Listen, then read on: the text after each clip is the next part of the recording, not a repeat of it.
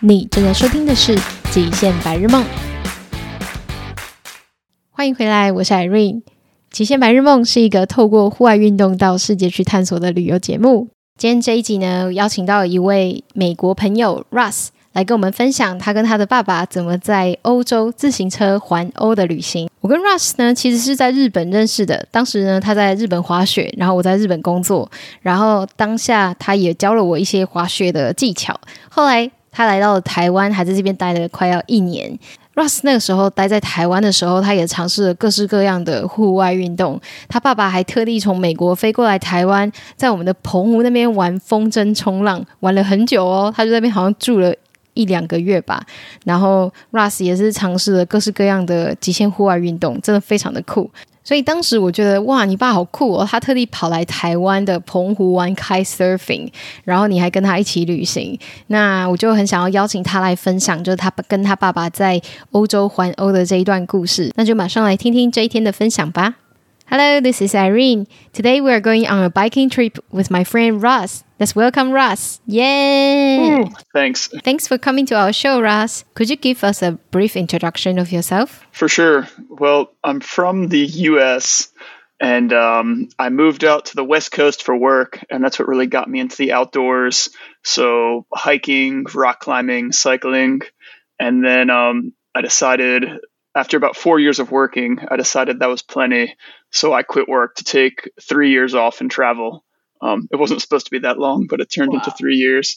And so during that, I discovered even more hobbies like, diving, snowboarding, and bike touring. Yes. Wow. That's a lot of things you do. And that's a long holiday you have too. It was pretty good. Well, what honestly happened is that it turned out that you can't just be a tourist. You can't just sightsee every day. So spending time in nature actually turns out to be a better way to travel. For me anyway. How old were you by the time? I was 26, I guess. 26 yeah. And you already thinking about retiring life? Exactly. Early retirement. No. What gets you into traveling and also like into all kinds of outdoor activities? Is that how you grew up? Well, in terms of traveling, honestly, I think meeting people is the most fun part. Yeah, definitely. I think one thing I noticed is that it's very humbling. Like a lot of people have a lot less than I do in the US. And a lot of people are more generous than I probably am, or than people in the US are. And it's quite humbling and also inspiring. And yeah, the second thing is it's just inspiring and fun. So people just live different lifestyles, have different whatever, whether it's jobs or hobbies or just culture. And it's cool to realize that you can kind of write your life the way you want it. And so I think just traveling and meeting different people helps you realize that. Yeah, I really can't agree more. It's the same as how I enjoy couchsurfing as well. So what's your travel style? Do you like solo travel or you normally go with a tour guide? That's a good question. I travel solo, not with a tour guide. I don't really like tour groups, but actually I love planning, and what planning gets me excited about traveling. But what I did for the several years abroad was I set a different goal every few months. So I spent the first 3 months in New Zealand, and the goal was just hiking and seeing nature. Then I spent 3 months in Southeast Asia, and the goal was more traditional backpacking, being a tourist, meeting people. And then I spent 3 months in Japan, and the goal there was to speak no English and improve my Japanese. Did you manage to do that? Yeah, it was. I'd self-studied for a while, so this was the reward. I did manage to do that. Yeah, I spoke English for like 2 or 3 days in there, but yeah. So for me, every month or every few months, changing the style of travel, changing the goal helps keep it interesting. Because trust me, after 3 months of like hiking, you don't want to. As much as I love hiking, I didn't want to hike again. At least for a few months. Yeah. I heard about your bike touring story with you and your dad. Around Europe. Where is that idea came from? So when I was traveling, I came to really appreciate my parents and friends and family and everyone. But you realize that, we're not going to live forever. And so you have to appreciate people while they're still here. And I'm lucky that my parents were both still really healthy and that I had a really good relationship with both of them. And I'd always wanted to do a trip with my dad. He was really into biking. And so actually I encouraged him to retire a little sooner so we could do the trip while I was traveling and while he was still healthy, because you never know how long that health is going to last. So I really told him like, hey, hurry up and retire. And then we're going to go cycling together.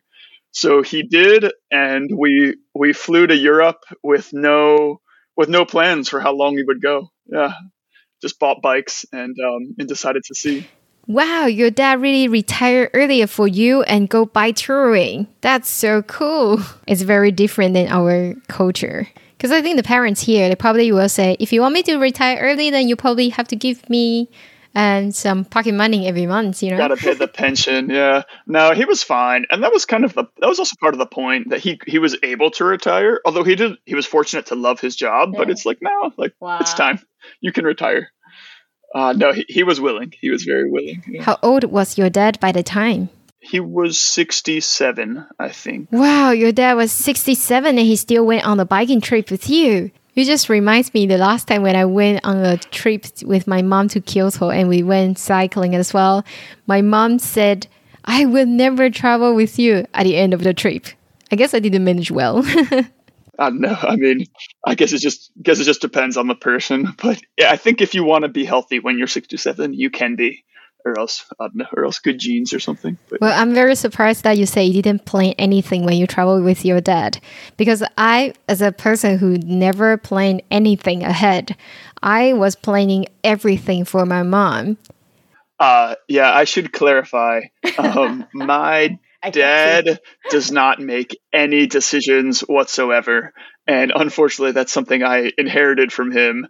Like a lack of wanting to make decisions. But no, I had to plan everything in terms of route, food stops, like camping, everything. Yeah. But it was just planned day by day. We didn't plan more than, say, 2 days in advance.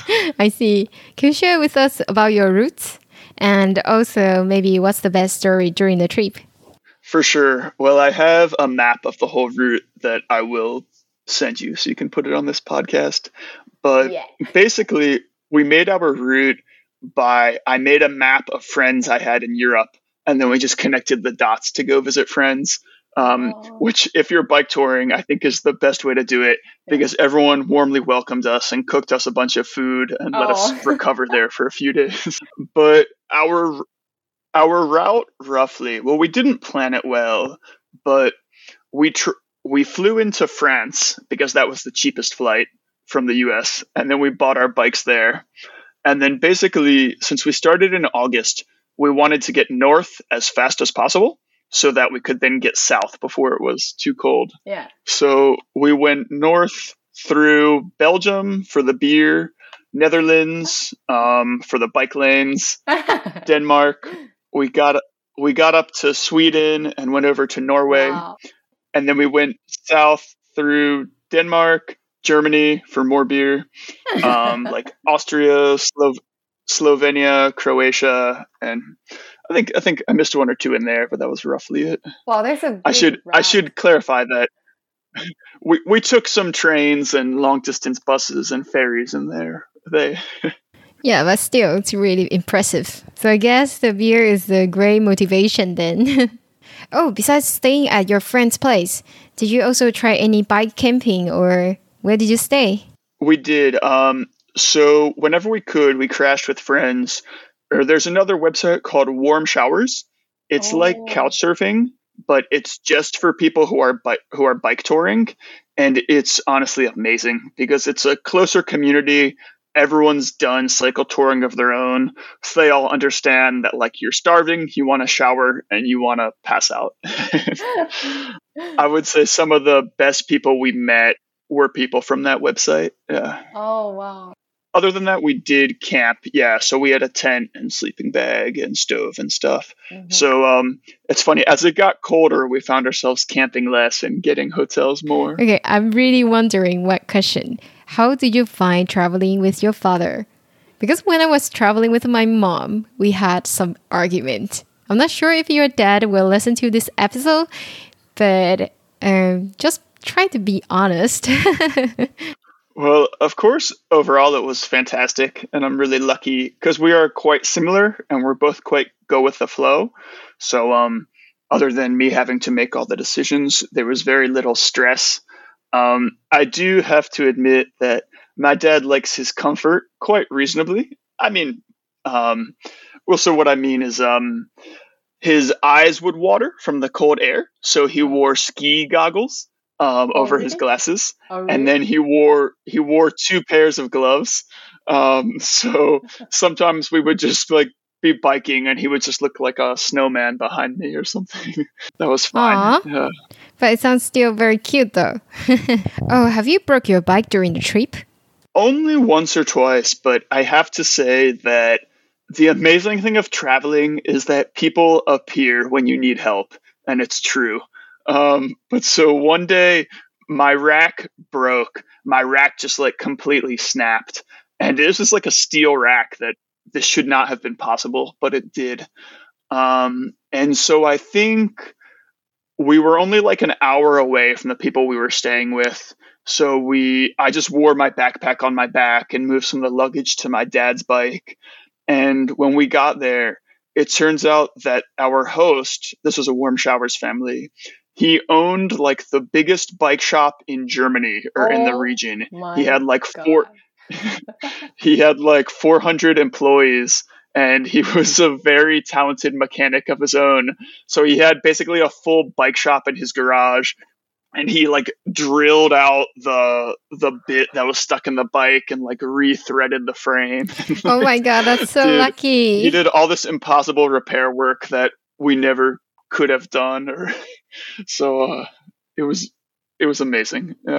But yeah, other than that, nothing too major. We had, I mean, plenty of flat tires that slowed us to, actually not that many. We had like 4, I think. And but the first time it took us like an hour to change the flat tire, and we were like fighting over the best way. All and right. Then we steadily improved our time. So fun things like that, but no, nothing major. Have you ever encountered any dangerous situation during the trip? Unfortunately, not really. But one time we did, we were going down to catch a ferry across the water, and we were like racing. We were pushing pretty hard because it left on the hour or something, and we were trying to make it by a certain time.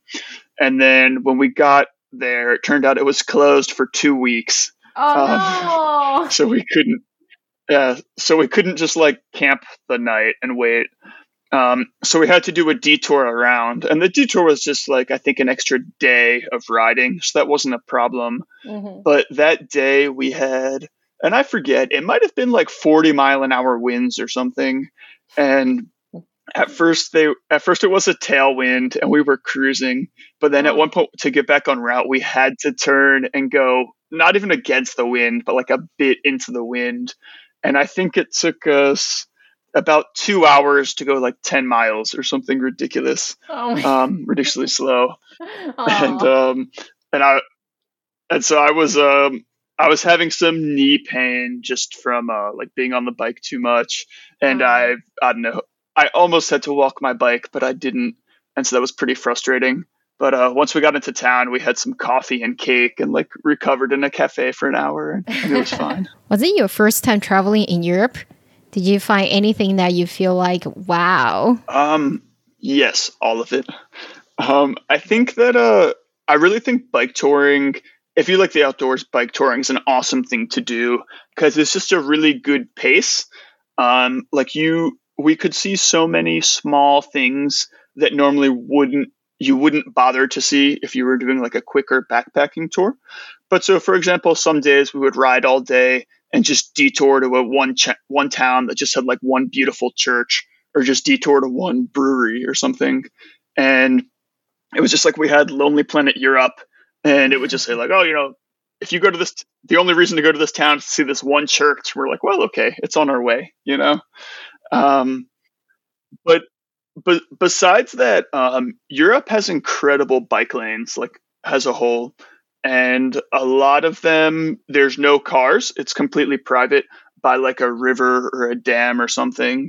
So we got to see a lot of national parks and nature and things that we couldn't have seen otherwise. And that was really fun. Oh, speaking of that, how heavy was your luggage? Like your backpack? Oh yeah, it was about 10 kilograms, definitely as light as possible. We had like tent, sleeping bag, stove, but then we had, I don't know, 2 t-shirts, 2 pairs of pants, and that was pretty much it. You don't really need anything else. Maybe like Kindles. Yeah, that's right. Reading is your life. Yeah, exactly. No, that's essential. Yeah. Did you bring a lot of foods with you, or you buy your supplier on the way? No, we didn't want to carry too much food. So maybe at most we would carry it for 2 days, but normally just 1 day. But we always ate the same thing. Well, we tried to eat the local food, right? So in France, we just bought like baguettes and cheese and wine like every night. But that's great. We started going to supermarkets and getting like the local, like the fresh baked bread, like a roast chicken and a bag of frozen vegetables. And we would just eat an entire roast chicken in one meal. It was like pretty much our food. Oh, guess what? I think if I ask you, what's your dinner today, Ross, then I would know which country you're at, right? Depending on the type of bread, if it's like baguettes or like Danish sourdough or like German wheat bread. Yeah. Oh, wait. I think you just reminds me. Wasn't you has the ice cream website? Oh, I do. I vaguely have an ice cream blog that hasn't been updated in years. But we did. And this is again where Warm Showers is amazing. We stayed with a family and a guy who was like maybe their housekeeper or something. He also worked at the ice cream shop next door. And so he gave us a private tour of the ice cream shop and he decorated the ice cream cakes. And so, yeah, we felt like VIPs. That's where you got your inspiration from? So you started to become an ice cream blogger? No, that was after the blog had already kind of ended. But no, it's the only time having a blog led to me getting free ice cream. I'm proud. Oh my God, that's hilarious. Okay, do you have any bike touring tips for our audience? Let's see. It depends a little bit on your goals. I do think camping is pretty nice. Because it's cheap and you're out in nature already. But at the same time, like you still, at least in Europe, you often have to reserve a campsite. You can't just wild camp. So it's not as like spontaneous as it might sound. But so in terms of packing, I would pack as little as possible. So if you're not camping, that's just like a few shirts and that's it. If you are camping, then yeah, that kind of gear. In terms of planning, there's a bunch of apps. And there's one called Komoot that's the one we used. It's $30, which is pretty expensive for a lifetime membership, but it does really good route planning and it knows all like the quiet cycle roads that don't have cars. We've only tried it in Europe, but it worked out really well. And so that's how we did pretty much all route planning. I think for us, we just took our interests and connected the dots that way. So yeah, like I said, we're really into beer. So we found a bunch of breweries in Belgium that were on our list for one reason or another. And we would just make an effort to go see them along our route or like whatever your reason is for going to a small city, whether it's friends or beer, or like some church. I think that's the fun of bike touring. I bet now who is listening to this episode would want to ask you a question, which is, what's the best beer? Let's see. I don't think the list is that good, but there's one called the Westvleteren Brewery in Belgium, and it's supposedly the best beer in the world, decided by I'm not sure who. But they have this rule that if you drive up in a car, you can only buy, like you have to register your license plate and you can only go once a month. And then if you walk in person, you can only buy like 2 six-packs per person or something. So it's very hard to get it outside of Belgium. What? And it was the best beer we've ever had. It was amazing. So the Westvleteren 12. as recommended. I think I should send them a letter and ask them to sponsor this episode, no? Yeah, I feel like I'm giving you all these affiliate links, but too bad. Too bad we're not sponsored. The other funny thing about this brewery is that they have 3 beers, I think, but the other 2 are like quite average, and only the one is extremely good. Have you tried bike touring trip other than Europe? How do you find the differences in between? I have in the US and in Taiwan, actually, but I think both were just for 3 days or something. I think 4 months is a very different experience. And I would actually encourage people to do it. I think it's probably more fun than it sounds. I mean, hopefully it sounds really fun, but I think for me, it's perfect traveling because you can set your own pace. You can plan it exactly as you want. And it really, like, you have nothing to do every day. You just wake up and ride and get to wherever you want to go. And that's a really nice feeling. I think most other countries I've done it, it's just probably I've done it more out in nature. I like the small old cities in Europe that you can see just for like an hour or that you can spend the night in. Well, after everything you shared, I think people might even consider bringing their parents to do the bike touring with them too. Well, since you mentioned about you tried bike touring around Taiwan, we forgot to mention that how we met each other. So we actually have a common friend who introduced us when we both in Niseko. And Ross is actually teaching me how to do ski and snowboarding. And then after that, Ross came to Taiwan before he was sent to Switzerland. But then because of the COVID, so he been locked it in Taiwan, and then he met his true love. Let's just tell us about the story then. Well, I mean, kind of COVID. I went to Taiwan, and I was really supposed to be there for a week, and I think I had a flight booked to Europe, and then COVID came down pretty hard, and Taiwan was COVID free, and they were also they ended up extending visas because they didn't want to force people to travel. So first I stayed for 1 month and then 3, and then like kept just extending it.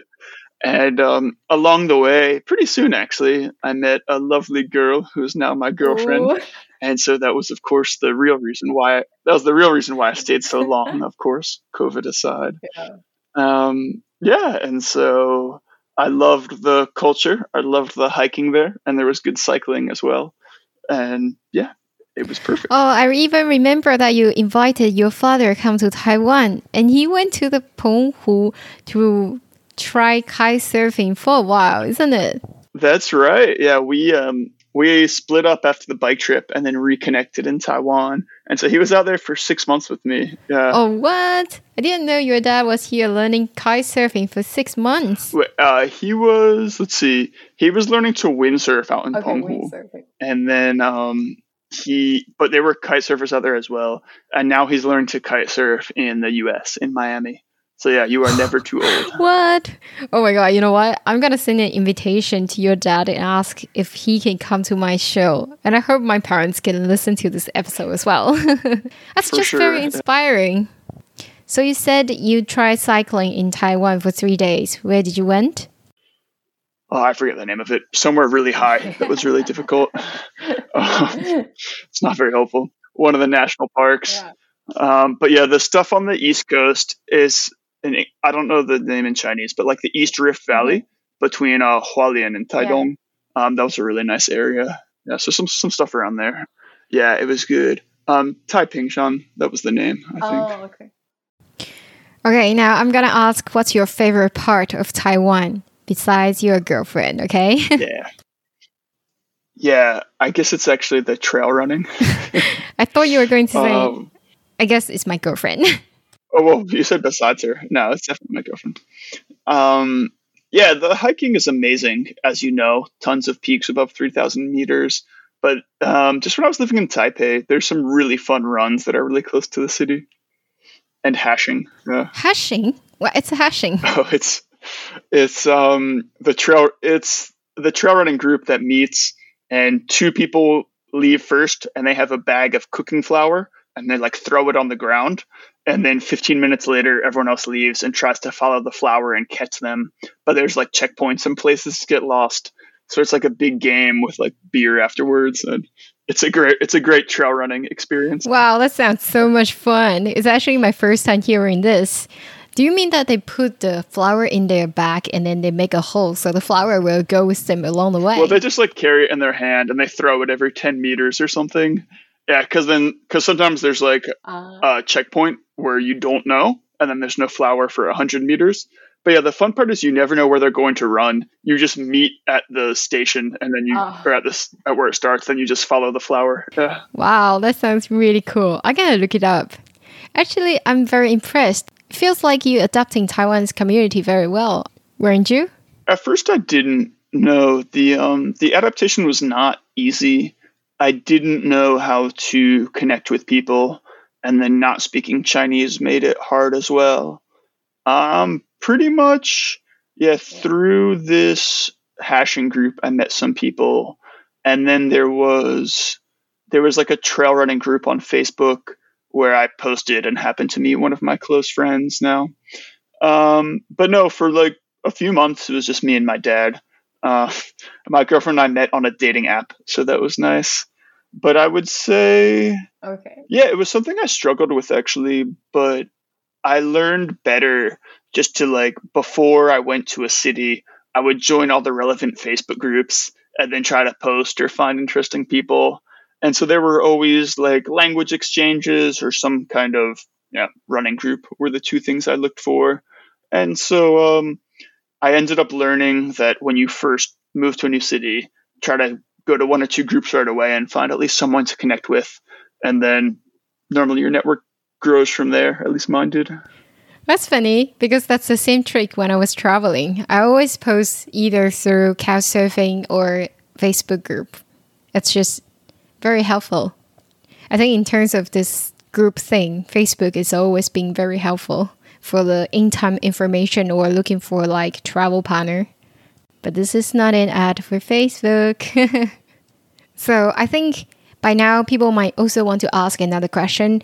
Would you please give us some tips about how to invite your parents to go on adventures with you? Because I find your story is very inspiring, and I have some failure experience inviting my parents to go on a trip with me. That's true. Okay, it does depend a bit on culture. And I think American parents would be more likely to be willing. But I think that you can always just go ahead and buy the tickets and try to force them, because my parents will never commit to anything. But if you buy them the tickets, then they'll go. But I think for me is that, I like to stay in pretty much the cheapest hostel possible, and take overnight sleeper buses and stuff. Turns out parents aren't quite as into that. Something about getting wiser as you get older. But yeah, book slightly nicer places, plan everything, plan some good meals, and just say like, hey, I've planned this, week-long trip and we're going to have fun. I think they might be hesitant at first, but I think I think it's a nice gesture anyway. I think they'd be touched. Well, what you say is very touching. And it really got me thinking.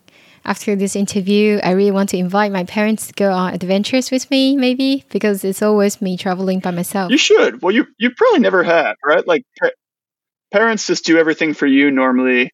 But it's like, yeah, imagine if you have kids one day, and it's like, wouldn't you be so happy if your kids wanted to take a week or two holiday with you and planned it? That'd be pretty nice.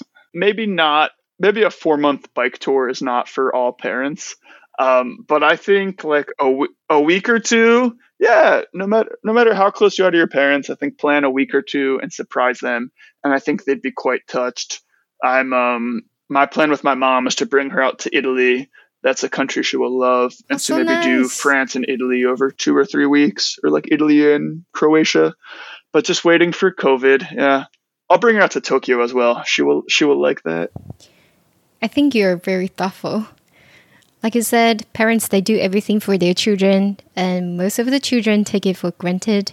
So we really lose count how much time we spend with my parents. Like myself, I was traveling for 5 years, and then you know, traveling around the world and came back, realize your parents gets older.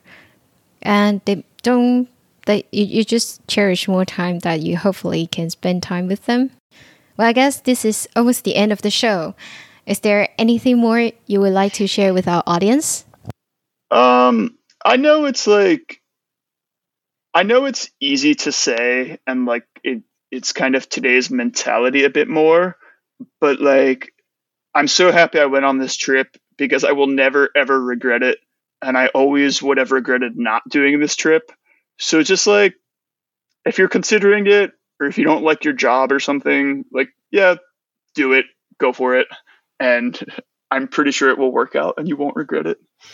I don't know. I think I'm totally agree with you because I'm that type of person as well.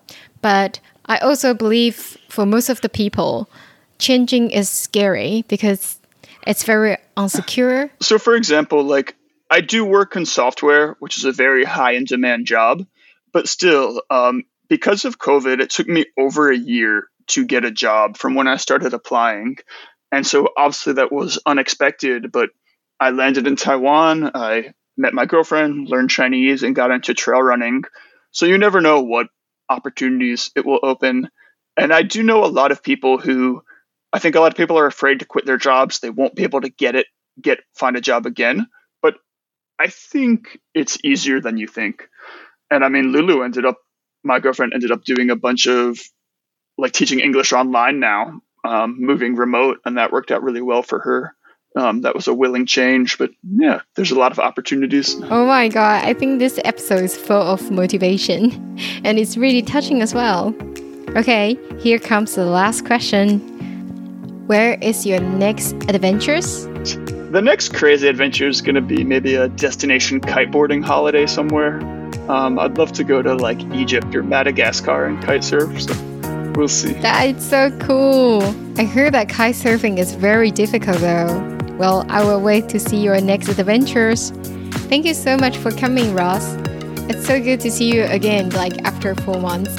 Well, I wish you have a good time back home with your family and Lulu, and looking forward to your next adventures. Stay healthy. Thanks. Yeah, be healthy. It's an important thing for sure. So yeah, fingers crossed. 大家还喜欢今天这一集吗？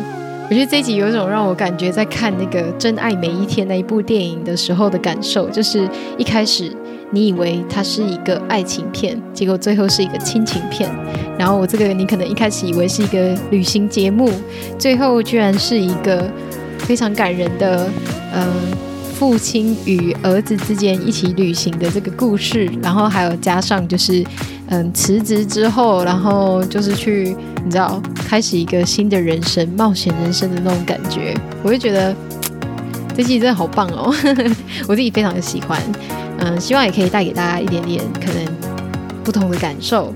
然后虽然它是英文的，但我也会尽快的把它翻成中文给大家听听看。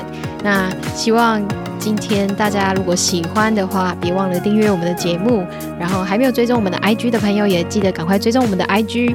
最后这个礼拜六10月2号 Outdoor Pal Stay 终于要来到啦，我们第一批的行前通知已经发出去了，所以如果你还没有收到或是你还没有报名的朋友，记得赶快就是填上我们的报名通知单，这样子才可以收到我们的行前须知，然后加入我们的群组哦。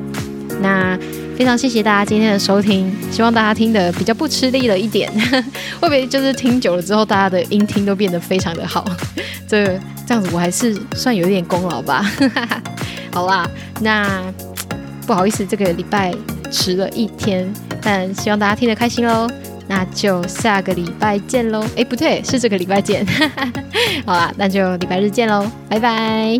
不对，那就礼拜六 Outdoor Health Day 见咯，拜拜。